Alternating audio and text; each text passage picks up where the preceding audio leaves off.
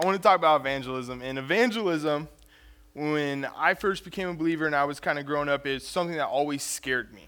It was always that one word like, we do an internship, we're, we're going to do some evangelism today. And I'm like, oh, yeah, here we go. Okay. And it, it was always like that knot in my stomach. Man, I'm going to have to talk to people. you know? So you go walking down the street, and Sean told us one time, he goes, just pray, and if you feel someone, God put someone on your heart, then go do it. So I put my head down, I prayed the whole time. God never put anyone on my heart. Um, but he did. Uh, but anyways, as I've as I've kind of grown up, um, evangelism, it just kind of, as I started with my Christian walk, I just kind of started going. And I was looking back at it, and um, there's more to evangelism, but I really want to hit these two points, like I said. But the first point is the relationship. Relationship are very important things in our lives. Can we all, we all agree, right? Who's married in here? Amen.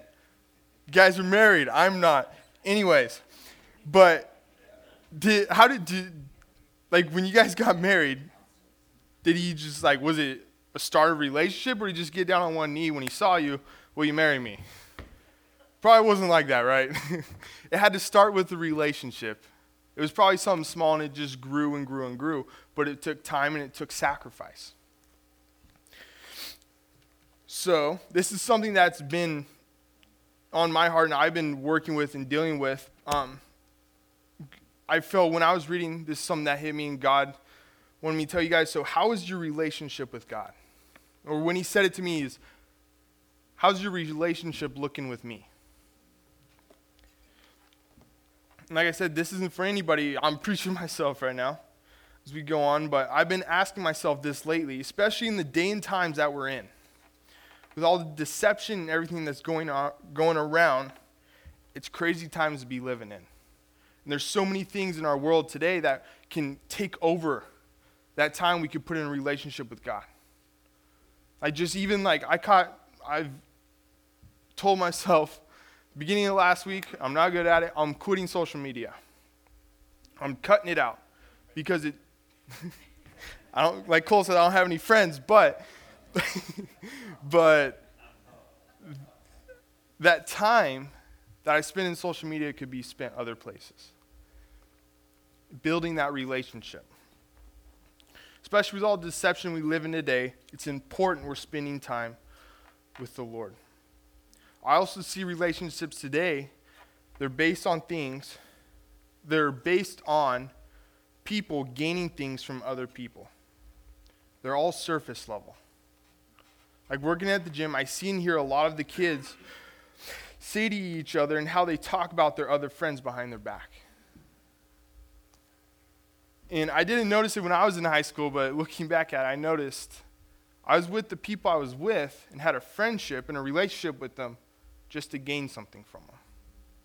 I have one friend from high school. That's he's been my my homie since elementary school.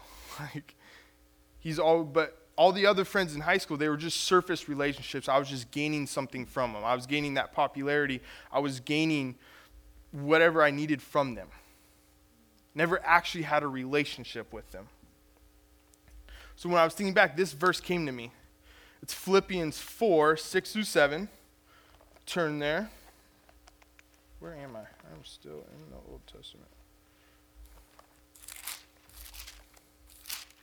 Ephesians.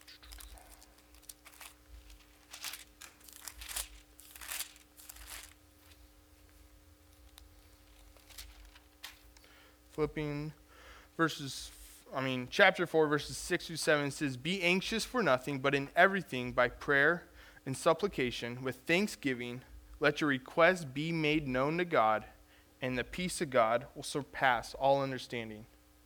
Will guard your hearts and minds through Jesus Christ. This scripture, first of all, is just comforting right out the gate, knowing that there's a God that came and he'll hear me. Especially when, like I said, when things go, are going on in this world today, it's nice to know you got a God that's above it all, right?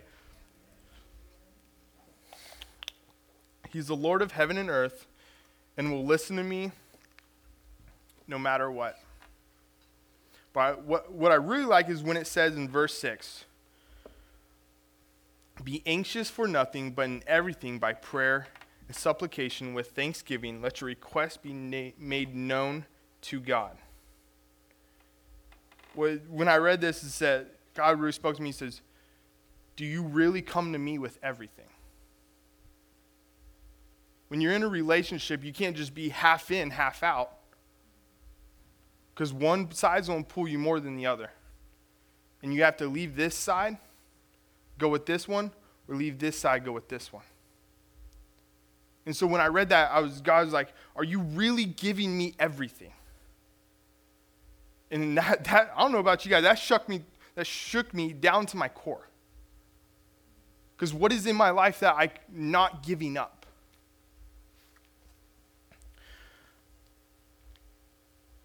Is your relationship based on what's going on around you? You talk with God and you're best friends with Him when you're going through a rough patch and He has your back, but as soon as you're good, you don't talk with Him anymore. It's like He never existed in your life. It's easy to be with God when you're like, God, you're the only thing I have. But when life's good and it's easy, it's easy living it's real easy to forget that He's there.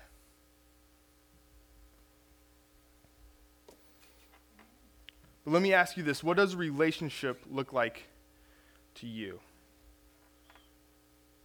Anyone out there want to give a personal little what a relationship look like to you? Anyone like a little, I don't know, just like maybe a word, one word. Connection. Connection? Communication. Respect. Respect. What was it? Consideration. Consideration. Sharing. Trust. Common interest. I heard love. Those are all ex- like foundations. That's what a relationship is. When I looked at a relationship, though, what it looks from just from my perspective, two people relying on each other, two people that give up certain things to be with each other. They are there in your time of need. They are willing to sacrifice for you, and you want to spend time with them. So I've been asking myself, is that the way my relationship is with God? Because when you have a relationship with Jesus, you'll want to brag on him and tell people about him. You get excited to tell people what he's doing in your life, and there's an excitement. And you just swell up with excitement. You get to tell people about the things that are happening. Like, if you get married, are you going to just keep that all to yourself? If you got married, like, who? Raise your hand if you're married. Exactly. So, did you tell everyone you got married, or you just kind of like, hey, by the way, four days, I'm getting married. You know, like, I see, I see all the time. All my friends are getting married. I see all the time. As soon as they get married, it's like four weeks of a ring, or he's the best man, or she's the best woman for like four weeks. Like they're telling everyone he or she they're getting married, right? It's an exciting thing. It's something that wants to be done. Or like what if your like best friend like I don't know did something for you? Right? Like the other day, what what what, what happened? Oh no, I can't tell that story.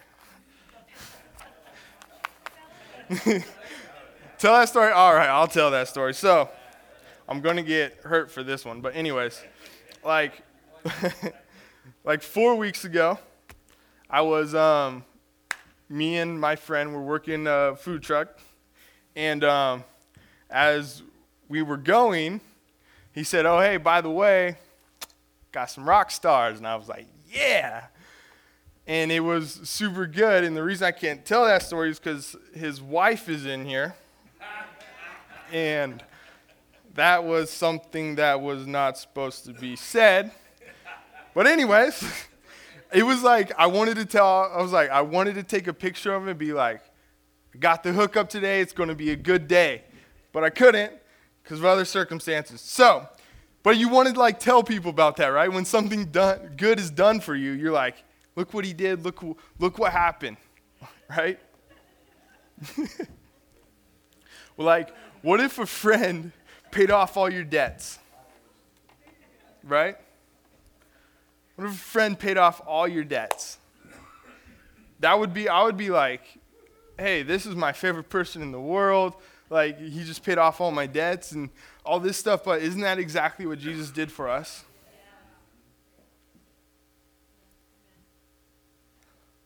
He paid off the debts that we owed for our sins.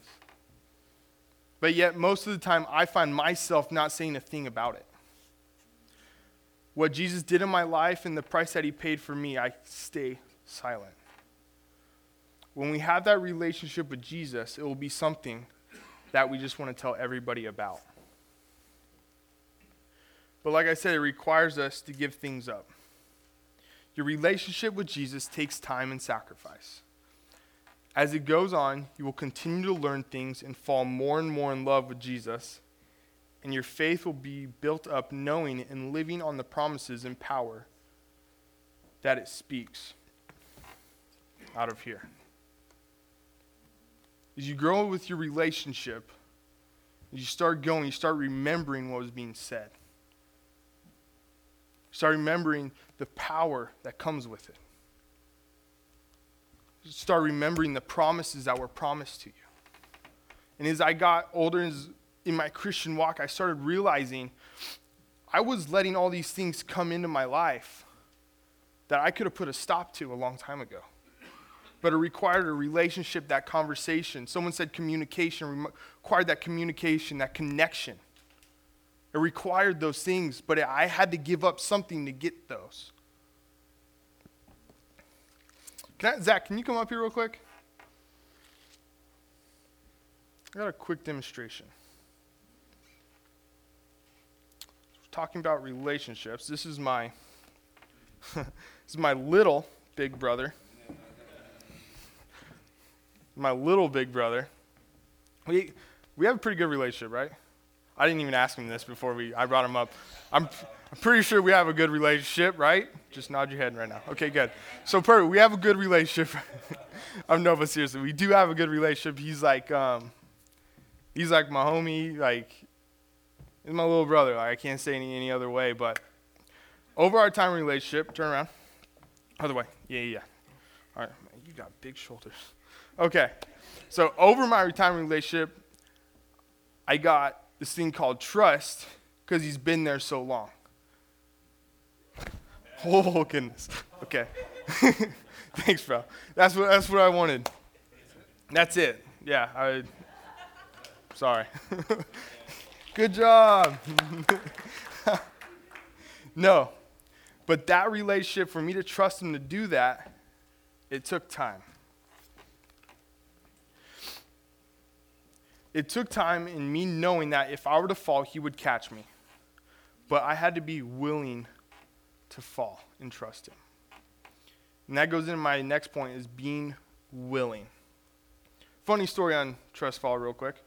Talks about relationship. Actually going to fit right in. It just came to my head. In high school, it was my freshman year. And you know all the seniors like to pick on the freshmen.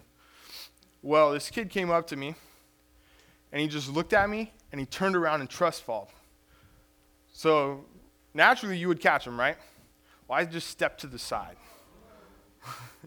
I just kept walking because I wasn't I didn't know who he was. He's a big guy. I was a tiny kid in high school. Like he was a big guy, he may have crushed me, so I stepped to the side. Pavement caught him. No, that was guaranteed. But stepped to the side, and guess what? He didn't have a lot of trust in me from there on. Right? But God's not like that. If He says, fall, and I'll catch you, He's going to do it. Being willing is my second point. Be willing to do anything for Him. Be willing to fall for Him. like I did there. He kind of jolted me. He's a big boy, man. I forget. I forget. I'm never home, so whenever I'm next to him, I'm like, man, I'm I am the older brother. Like I gotta say it to myself. But anyways, be willing to follow him wherever he leads you. Jesus has always been there and will always be there for him. Jesus did Jesus didn't just use people that are best qualified for the job. He qualifies the people he calls for the job. You just have to be willing to let him use you. Turn with me to Acts 3, verses 1 to 10. Acts 3, verses 1.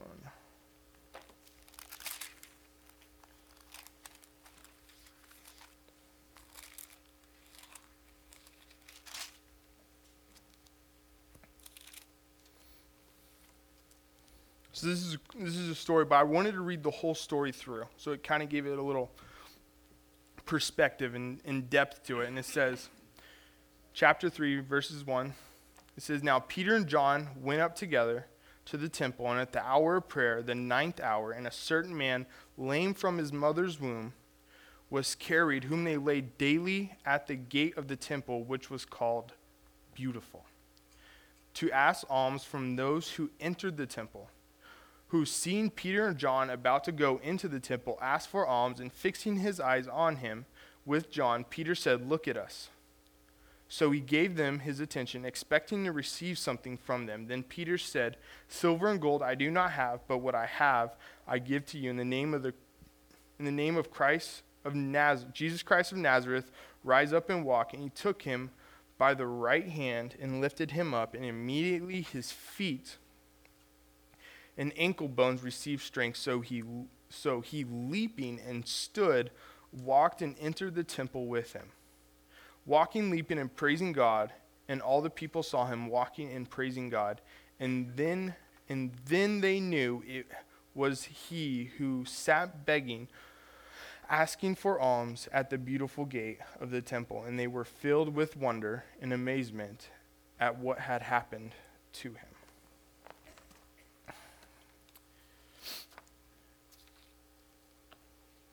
How many know what happened to this man? Peter and John would have never been able to do by themselves. They had to have had God on their side. But if they were never willing to step out like that, then they would have never preached to the 5,000, and that guy would have never been healed and been able to walk. That guy had been lame for 40 years. That is t- almost, almost twice as old as I've been alive. That is a long time. He'd been carried to that place every day. Your obedience to God could be somebody else's breakthrough. Who knows what God could do with you if you're just willing to do anything? Nations could come to Him a revival could catch fire. Some of the greatest stories of revival started with one person willing to do something that God told them to do. But you have to be willing to step out and be bold. One last verse I wanted to talk about is Acts 4, verse 13.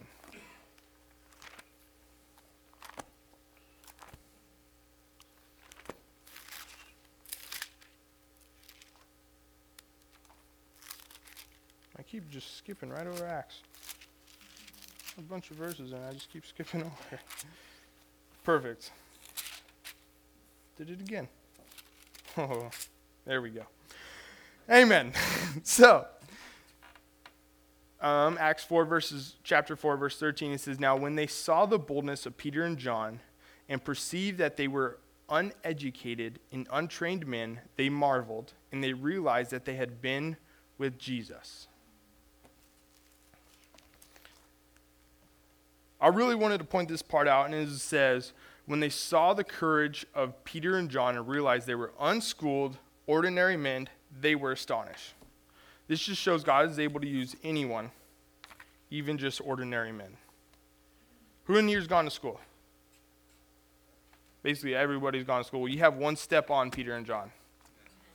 All right? So I'm just ordinary. I've gone to school. but I'm just ordinary now. Anyways, God is wanting to use you if you're willing to be used by Him. but it requires you to be bold and step out. The next part of this verse I want to talk about. And it says, And they took note that these men had been with Jesus. They were able just to tell that they had a relationship with Jesus by, just by the way they talked. They never had a one on one conversation where they were able to sit down and tell stories. They preached to him, and they knew by the way that they talked, the way they talked about him, that they had a relationship with him. We should all have that kind of relationship with Jesus. That people know, that people know that we know him just by the way we talk about him, like he's a friend that's right there in the room. If I could just have just the piano come back real quick.